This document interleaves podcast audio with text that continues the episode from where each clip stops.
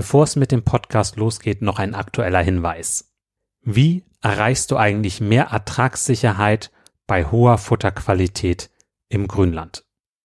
Um dieses Thema wird es gehen am 3.4.2024 im Club der alten Kühe. Und du kannst auch dabei sein mit dem Kennenlernticket. Da kannst du also ideal mal reinschnuppern, um auch den Club kennenzulernen. Und wir haben einen der besten Experten in diesem Bereich dabei, Manuel Winter. Also freu dich darauf. Ich habe auch die Podcast-Folge 151 mit ihm aufgenommen. Hör da gerne mal rein. Und wenn du noch tiefer rein möchtest, gerade im Bereich Futterkräuter werden wir einen Schwerpunkt haben, dann komm gerne mit dazu.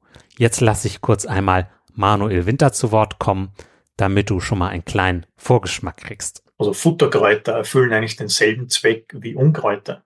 Somit macht es ja eigentlich Sinn, diese gezielt einzusetzen. Und anstatt dass ich jetzt irgendwo Lücken habe und da stehen meine Ampfer drinnen und die versuche dann alle einzeln irgendwie zu bekämpfen, würde es ja Sinn machen, man hat sowieso Zichore im Bestand, die das dann für mich übernimmt, ist aber eine super Futterpflanze, kann intensiv genutzt werden, hält auch Vielschnittnutzungen aus, hat eine gute Futterqualität, ist schmackhaft. Sie hat zwar einige Bitterstoffe, also die Weidetiere müssen sich ein bisschen mehr dran gewöhnen. Aber sobald die Tiere äh, gewöhnt sind, äh, stützen sie sich eigentlich auf die Zichore und erhöht somit auch die Futteraufnahme. Und viele Kräuter haben auch eine antiparasitäre Wirkung. Manuel Winter lebt einfach dieses Thema mit dem Grünland und den Futterkräutern. Es ist eine Freude, ihn erleben zu dürfen. Und du kannst per Zoom dabei sein. Ganz ohne Fahrtkosten, ohne Reisezeit, direkt abends nach dem Melken mit dazu schalten. Also komm gerne da mit zu am 3.4.2024 um 19.30 Uhr. Weitere Infos dazu und auch die Möglichkeit, das Kennenlernticket zu buchen unter kuverstand.de schrägstrich kennenlernen minus Ticket. Am besten, du schaltest kurz auf Pause und buchst direkt das Ticket. Würde mich freuen, dich dann demnächst begrüßen zu dürfen. Nun geht's auch los mit dem Podcast. Und diesen Begriff sollte man unbedingt mal recherchieren, weil den sollte jeder, wirklich jeder Unternehmer kennen. Kuhverstand Podcast, der erste deutschsprachige Podcast für Milchkuhhalter, Herdenmanager und Melker. Erhalte Tipps und Impulse auf deinem Weg zu mehr älteren Kühen. Denn sie sind die Grundlage für mehr Gewinn und mehr Lebensqualität. Für dich und dein gesamtes Hofteam. Christian Völkner, der Gründer vom Club der alten Kühe, ist dein Pfadfinder auf deinem Weg zu gesünderen Kühen. Er arbeitet auf führenden Milchkuhbetrieben und berichtet von seinen Erkenntnissen. Los geht's! Hallo und herzlich willkommen zur heutigen Folge. Heute geht es um die Kuhverstand Community. Du erfährst, wie du Teil der Kuhverstand Community sein kannst und kriegst am eigenen Leib mit, wie es funktioniert. Ich werde ein paar Rückmeldungen vorlesen zum Podcast und auch ein paar Tipps geben zum Thema Zeitfreischaufeln dann starten wir auch direkt. Was ist eine Community? Eine Community ist eine Gruppe von Menschen, die sich mit einem Thema beschäftigen. Zum Beispiel mit dem Thema Kuhverstand.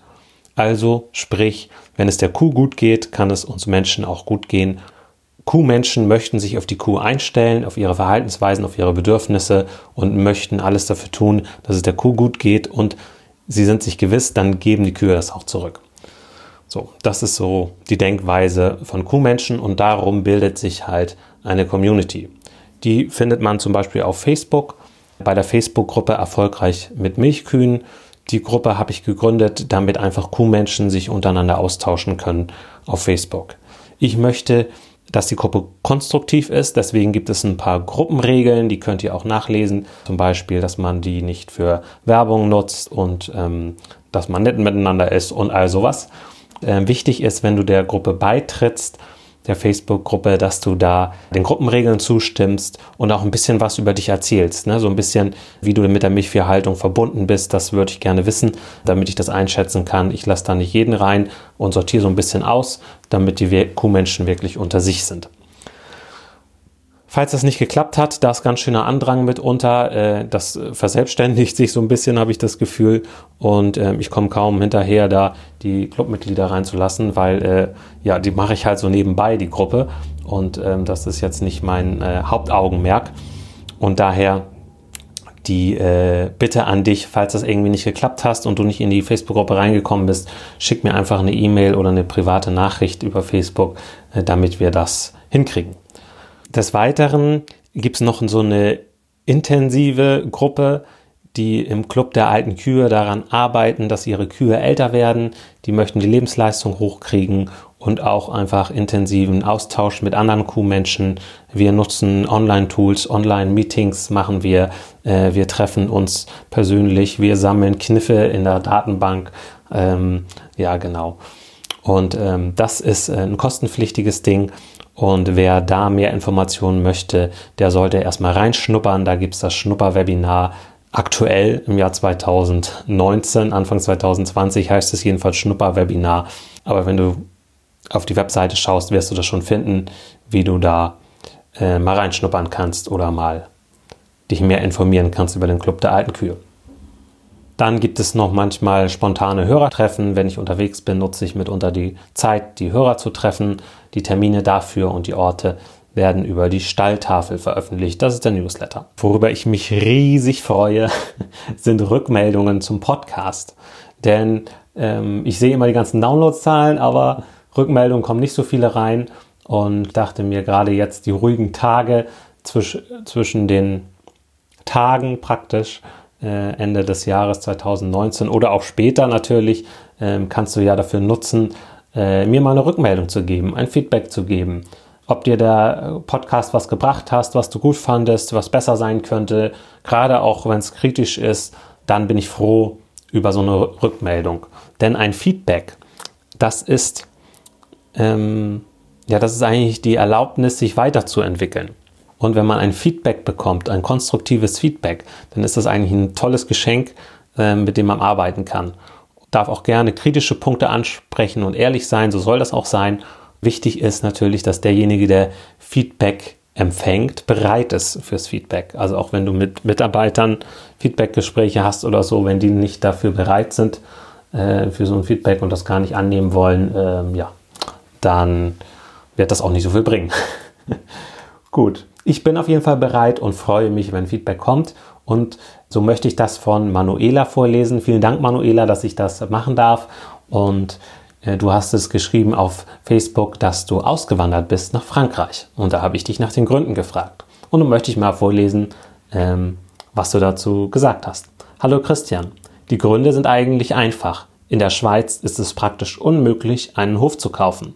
Da braucht man entweder einen Lottogewinn, reiche Eltern oder ein Familienbetrieb, den man übernehmen kann. Da wir beide auf einem Hof aufgewachsen sind, der elterliche Hof aber jeweils zum Brüder übernommen wurde, haben wir uns in den Nachbarländern umgesehen und sind hier in Frankreich gelandet. Es macht uns sehr viel Spaß. Ich habe nicht Landwirtin gelernt, war aber schon immer ein Kuhmensch. Nun ist es meine Mitaufgabe, die Herde zu managen. Da bin ich auf die Low-Stress-Stockmanship-Methode gestoßen und später auf deine Podcasts. Ich bin mich am Durchhören und habe schon so viel von den Podcasts gelernt. Genauso wie du es beschreibst, passt es zu mir und den Umgang mit den Kühen und dem Hof. Im Moment bin ich fleißig am Üben mit der Low-Stress-Man-Stockmanship-Methode, damit ich eines Tages so sicher bin, um meinen Mann auch zu überzeugen. Ich finde super, wie du die Podcasts machst. Ich höre sie jeweils auf YouTube. Vielen Dank für das alles. Gruß Manuela. Ja, Manuela, vielen Dank.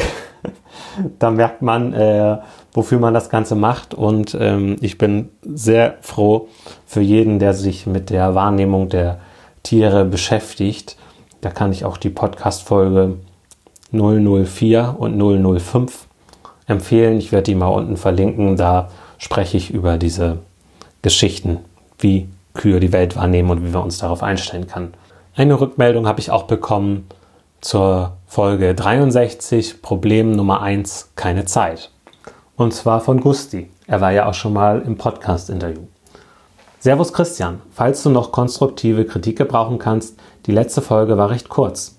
Die Inhalte trotzdem sehr gut. Zeitlich hätte noch etwas Platz gehabt, das dem Zuhörer einen wirklichen Mehrwert liefert.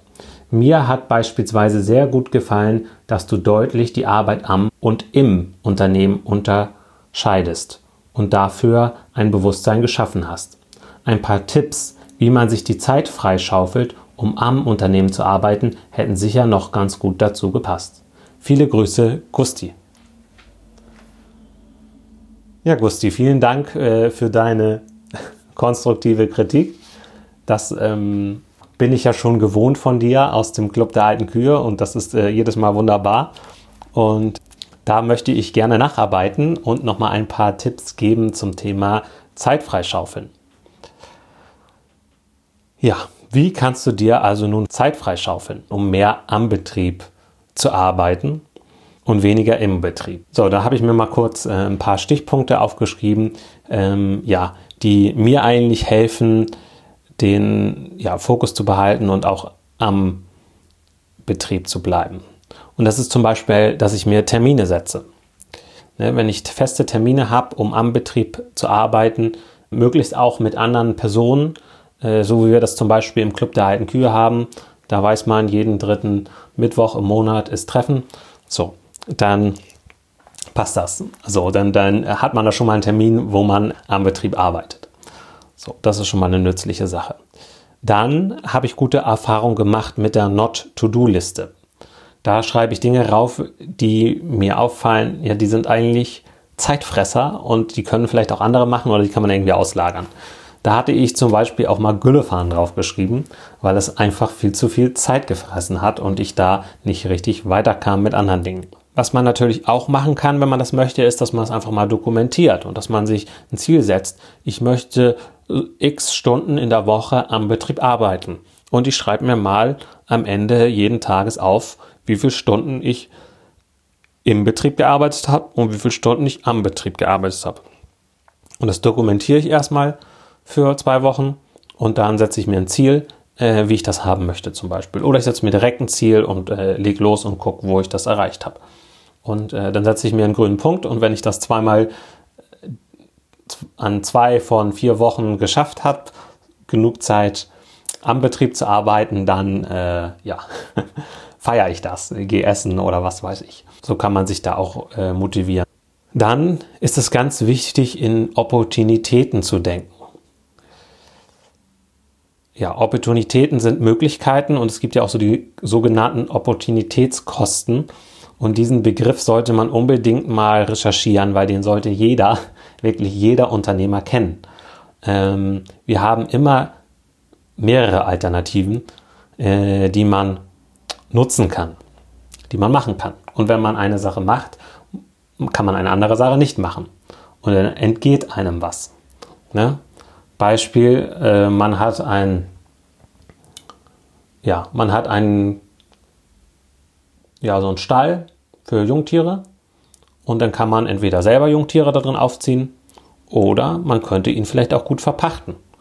So, vielleicht gibt es diese Möglichkeit. Vielleicht gab es eine Anfrage, dass jemand äh, Signal in, oder so, so ein bisschen durchgeschimmert hat, ach, der hätte eigentlich Interesse äh, äh, oder der hat knapp Jungviehplatz und der könnte vielleicht sowas pachten.